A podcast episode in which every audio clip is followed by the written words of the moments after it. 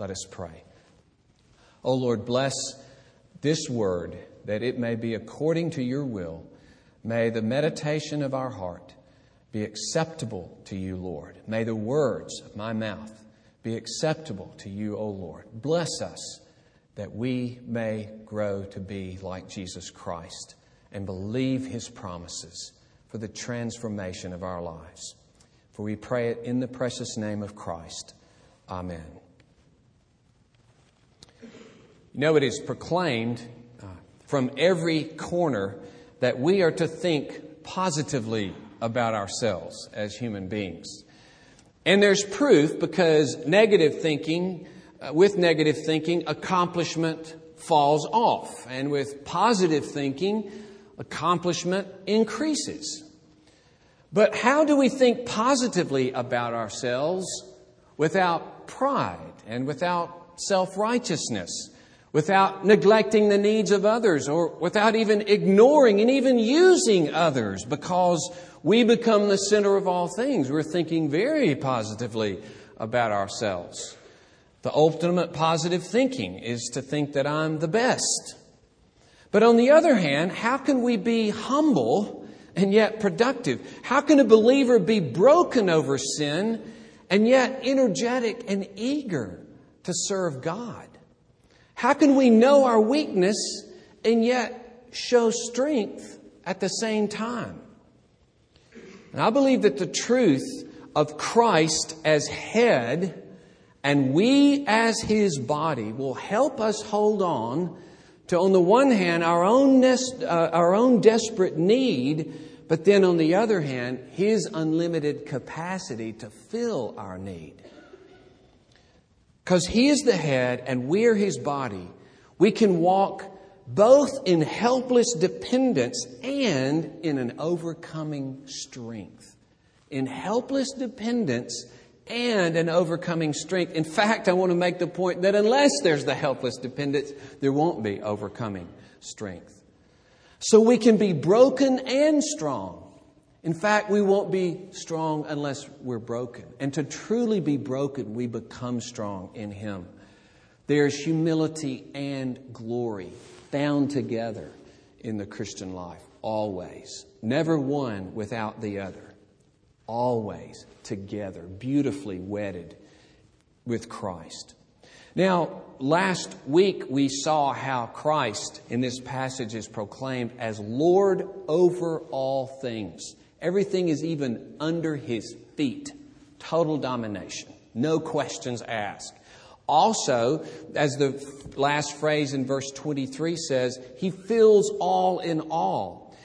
As the NIV puts it, his sovereignty, or he fills everything in every way. His sovereignty extends to every part of this universe, every part of your life, every part of my life.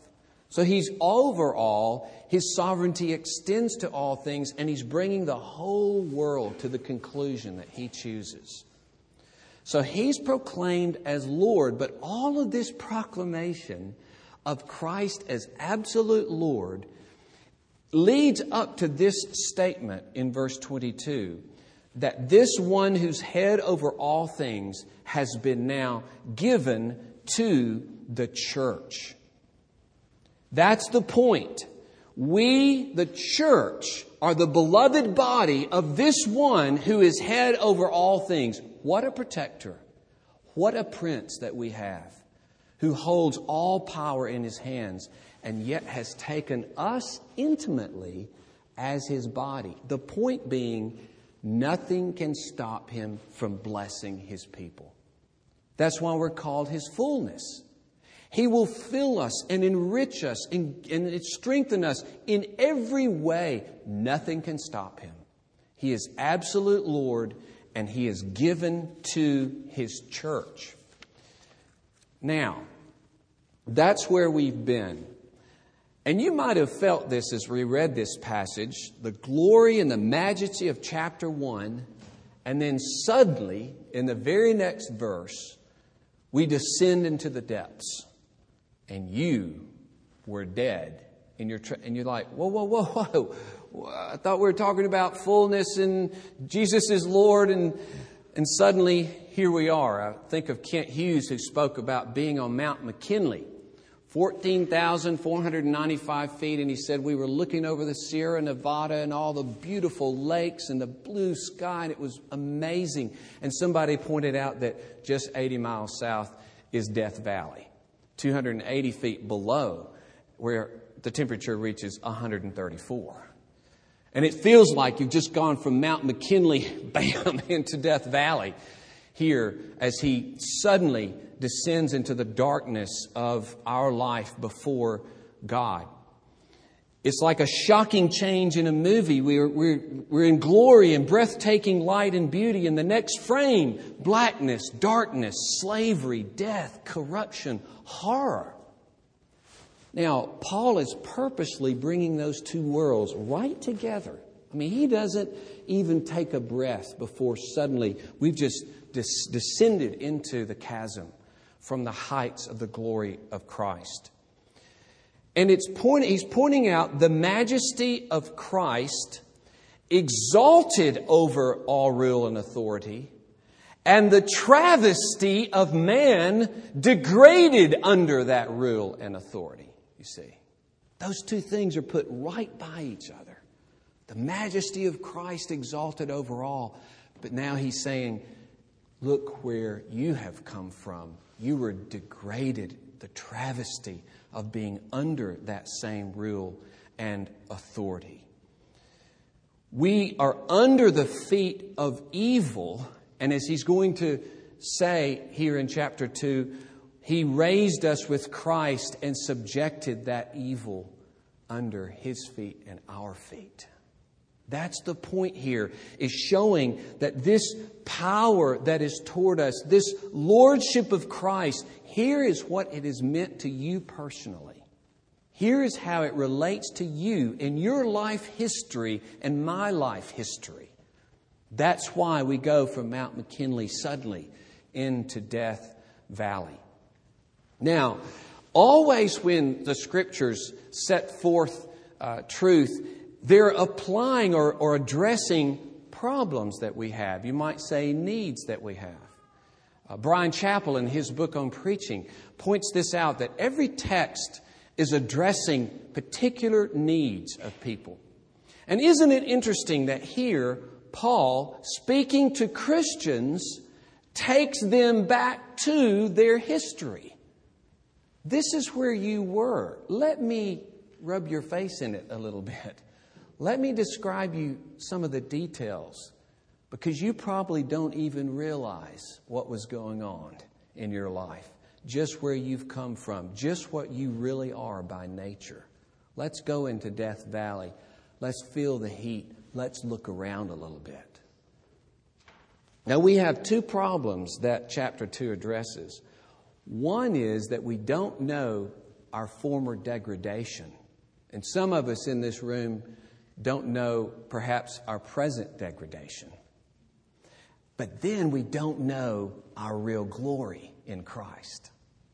And that takes us back to what I started. We've got to know where we've come from, but know where He's brought us. Our humility and our glory join together. These are the two problems we have that are addressed here in Ephesians 2. First, we just do not see what we are by nature. Notice in chapter 2, verse 1, or verse 2, he says that we were following the course of this world, that is, the general movement of the people in the world who are rejecting God and despise his ways, going about business without God. We walked and followed according to that course, but then more grievously, even following the prince of the power of the air. This is referring to Satan himself, the demonic force, but it's fascinating because prince and power are two words taken from chapter 20 um, in chapter 1 where it says that Christ was above all rule and authority. Now he takes those two words and says, Christ is above all rule and authority. You were under that rule and authority. You were following that rule and authority. And when he says the prince of the power of the air, it's like talking about the heavenlies, the spiritual realm, but air makes it uh, so that he is right here upon us, affecting us. But then notice what it says the spirit that is now at work, at work in us. Later in verse 10, what are we called? The workmanship of God. But where did we begin? We were the workmanship of the enemy, of the devil. He was working in us.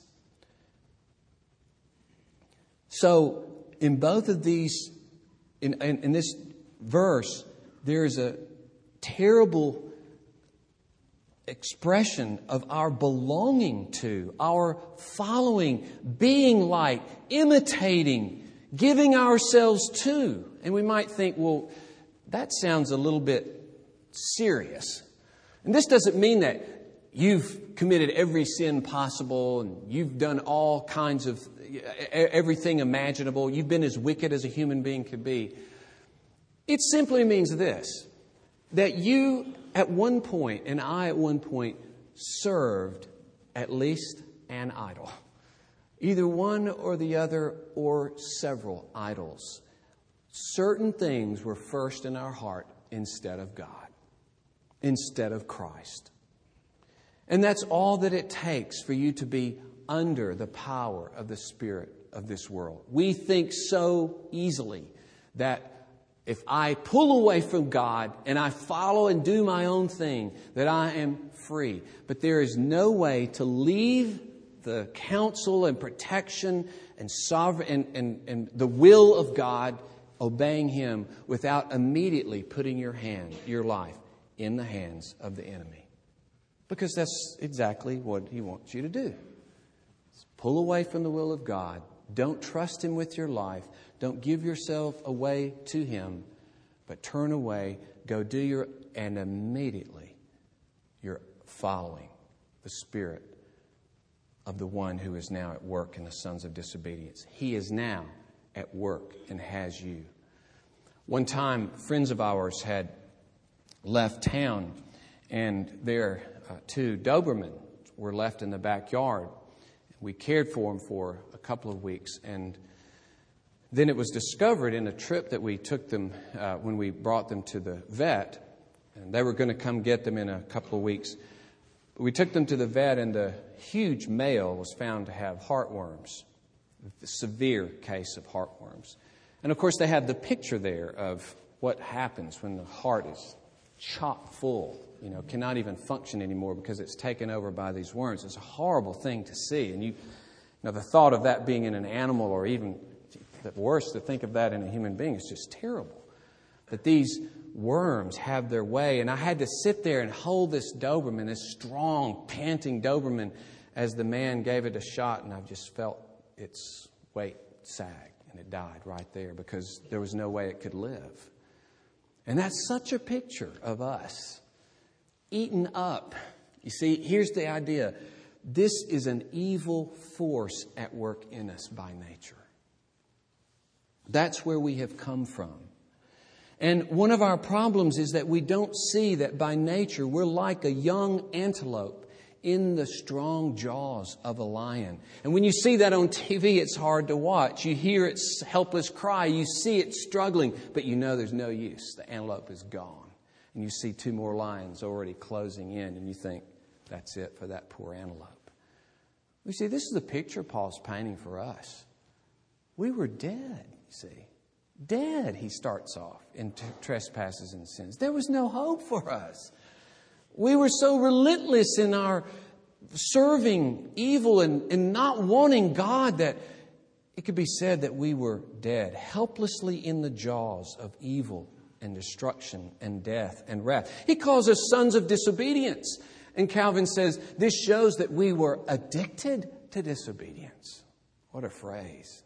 Addicted addicted to disobedience, addicted to neglecting God's will, addicted to neglecting the Spirit's work. And because of that, we don't turn to Christ in helplessness. We'll turn to Him for friendship, for support, for a band aid, to make things work a little better in our lives, to make us feel a little better about death. But to cry out for Him from the jaws of destruction, like the blind men cried out to Christ. To see ourselves let down before Him like the paralyzed man on the mat who couldn't even bring himself to Christ. That's what Paul's talking about here. Absolute helplessness. Faith is born out of seeing our desperate helplessness that should humble us at what we are by nature. But we're shot through by self righteousness and pride and self deception. And we also want to think that we can meet Him halfway and we can kind of become worthy or we can partly repair ourselves before we come. We're so full of self dependence and self will. But this gospel is distinctly for the helpless. My daddy was shocked one time when I went to I went to the uh, hospital because Kay and her parents, and rightly so, were concerned because I was having some pain here and it kind of was shooting down my arm. So, guess what? You better go and check that out, right? So I go, but I find out that it's just a chest wall, and my chest wall was inflamed, just the lining of my chest wall. It had nothing to do with my heart whatsoever. But they gave me some really powerful pain medicine. And so I get home, and I had taken one there, and I got home, and I started in a little while realizing why people like to steal that stuff. Uh, and I start hoarding it, you know, thinking. but I called my dad, who, as many of you know, is a doctor, and, and I told him what happened, and he said, What, did he give you some Tylenol or something? He said, No, he gave me Percodan. He said, What? He said, I've never had that in my life. I said, Why did they do that? And you may have been in some homes when uh, they have the morphine and other things and they dump it down the commode because this doesn't just need to go anywhere. It's got to be for the most serious conditions. And that's what the gospel is for. It's for a serious, serious condition. I saw in the recent National Geographic an organization called Operation Smile.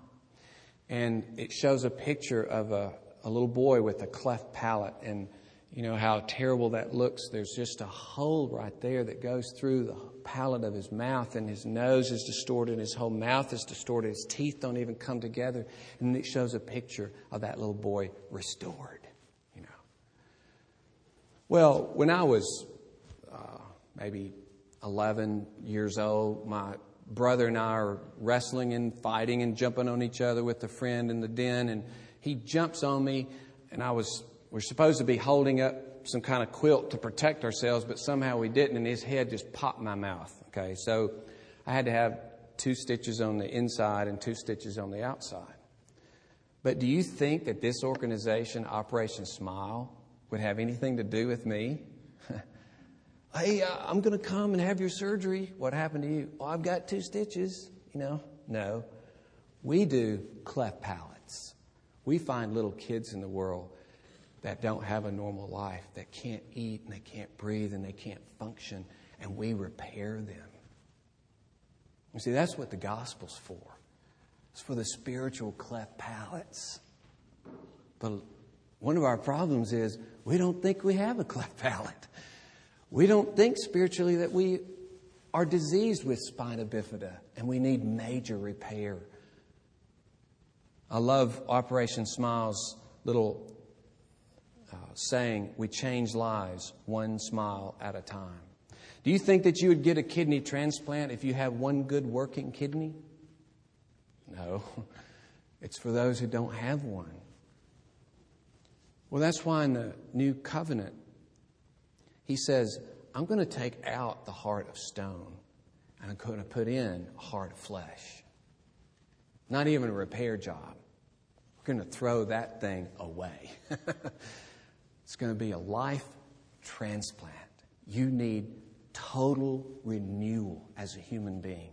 You need utter rescue from your tendency to not follow God, not love Him. And you're going to be rescued. That's why He has to put His Spirit in us. He puts His law in us. He puts His fear and awe in us. All of these things, He does this magnificent saving surgery. But here's our other problem. You see, our first problem is we don't see where we've come from. We don't see our desperation. And if you don't see your desperation, there's not going to be a lot of clinging. And, and the point we'll make too is if you don't continue to see your daily desperation, you won't be clinging to Him as to life itself. And that's one of our problems. It's one of the reasons we don't grow more than we do. So we don't see our humility, but in the second place, we don't see our glory. We don't see that we're more sinful and enslaved than we could imagine, but we don't see also that we're more exalted and liberated than we could have ever imagined. In Ephesians 2 here, the tables are completely turned, aren't they? These people, us, you, he says, were dead. You were part of this group in whom the prince of the power of the air is working. But God, verse 4, being rich in mercy, made us alive, verse 5, raised us up, seated us with him in the heavenly places in Christ Jesus. Now, as one has put it briefly, we suffered with him we arose with him and we went to heaven with him. I love that. We died with him, we rose with him, and we went to heaven with him. That's what this says, isn't it? You see, Christ in his resurrection, he didn't just come, say, here's life. Christ dies. It's not just that he came back to this life. It's like a train, and you set up a little flimsy cardboard barrier in front of a huge locomotive, right? And you're going to stop the locomotive. Well, you know what's going to happen. It's just going to blow right through that cardboard and keep on going. And that, in a sense, is what Christ did. He burst through the bonds of death, not just into this life, but into a whole new realm of life, a whole new realm of victory. He took human beings where we'd never been before, in a whole new kind of life an exalted, glorified life. And scriptures teach that we are incorporated in Him. We are joined to Him so that now we participate in that life even though we still live in the stage of this world. We're not of this stage. We have a life that's brought to us through Christ and we're bringing it to bear in this stage, this world so that there are now little pockets of Christ likeness, little pockets of the life of Christ in this dark world. Because we died with Him, we were raised with Him, and we went to heaven with Him. So the tables have been radically turned. Because in chapter one, he talks about all rule and authority under his feet. Then he talks about us under the powers of these authorities. And then it says, but he made us alive and now we sit with him. And the implication is we're not under the thumb of those authorities anymore. There's been a reversal. In wrestling, you've seen it. A guy's got someone else from the back, and suddenly there's a reversal, and a point is scored. Is now he's got the other guy. Or you've seen in movies, a guy's holding a gun on somebody and suddenly snatches the gun away, things are turned around. That's what's happened here. The gun's been snatched away, it's been put in our hands. And now we, in Christ, have been set free. It's, it's like a platoon that's being beaten back, cut to pieces, heavy casualties, barely hold on, and then suddenly artillery fire tears through the enemy ranks. Air support streaks overhead. Tanks burst through the bush, and suddenly the enemy is in trouble, not us anymore. And that's what Paul is saying is happening here. Those who were dropping depth charges upon us have now been torpedoed by the power of Christ. And now we have been set free from that place where we were, that dark and damp and freezing, stinking prison with vermin crawling and creeping, and now we've been exalted and put on the throne with Christ. We've been changed. We've been given life. We have been joined with Christ. And here's the application that I want to bring to bear as we close. That faith, when it says in chapter 19 that we're to know what is the immeasurable greatness of His power toward us who believe, it speaks in the present tense. In other words, we are to be actively believing in the power that is actively working toward us.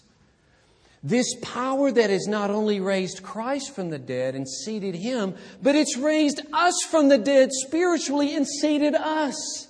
But we're to continue to believe in this great power. So we tend to think of our helplessness when we first come to Christ, that we were like a blind man or a lame man or even dead like Lazarus. But faith is always in the present tense. He who is believing in the power and forgiveness of Christ. He who is believing in the transforming power of Christ. And isn't it interesting if you take verse 19, this greatness of his power that's toward us who believe, and you set it next to Matthew 13 58, where it says, using the same word of power, he did not do mighty acts of power there because of their unbelief. So, my question to us is are we believing in his power? What should mark us is that every day we see ourselves, in one sense, at the end of our rope, and we have no other hope but Jesus today. Is that how you see your day? You remember, for some of you, you may can remember that first time of conversion where you felt like you were just at the end of everything and Christ found you. Well, that, and I realize we don't have the sense that we're lost anymore. But we still have the sense that we're helpless. In a sense, we're kind of always lost, but we're always found in Him. We're always blind, but we see in Him. We're lame, but we walk in Him. And so our first trusting sets us onto a whole life of trusting Him, every day of trusting Him. In every event, we trust Him. Every struggle, we trust Him. Every hardship and crushing disappointment, we trust Him. In every relationship, we trust Him. With every responsibility and every success, we trust Him. In every good thing, we trust Him. We're always the helpless ones, rooted in what we were, but what we now are in Christ.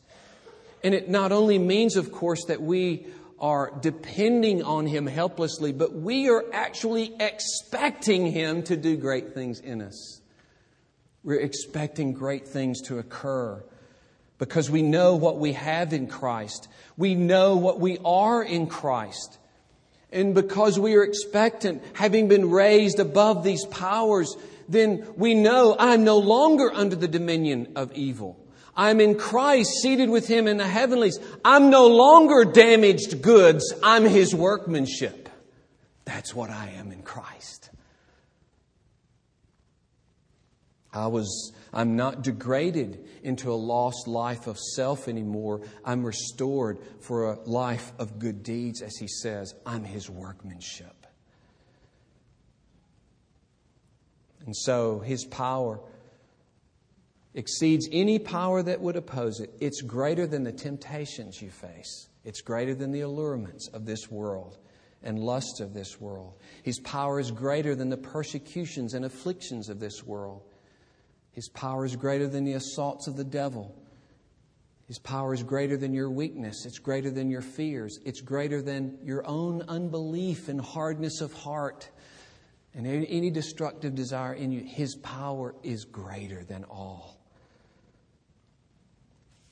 And so you believe Him and trust Him for likeness to Christ. You trust Him, Lord, that I will have a life of prayer. I will trust you, Lord, for self discipline. I will not give in to being dominated by evil forces. You see, everything that happens in your life that is not according to His will, as you and I give into it and we wallow in it, we do not seek to be free of it in Christ, then we're putting ourselves back in the dungeon, in a sense. We're living as though we're not raised anymore. And so I ask you, what are you believing today? What will you believe today? What are you believing Him for? Are you believing Him that His power is working? And I want to tell you that if you're living independently of Christ or trying to live independently of Christ, you're living in death. In death. Because our only hope is to be clinging and resting in this great Christ who is our Lord. Let us pray. Oh Lord, we turn to you. We thank you for the exalted position that we have in you. We thank you that you sought us and found us enslaved and lost. And Lord, you have incorporated us, joined us to yourself, and taken us to heights of glory. And we thank you that as we trust you, we can be humbled by where we've been and what we are by nature, but hugely encouraged, even thrilled, exhilarated for what you are making us in Christ Jesus. For his life is in us. And for that we thank you and give ourselves afresh to your will. In Jesus' name, amen.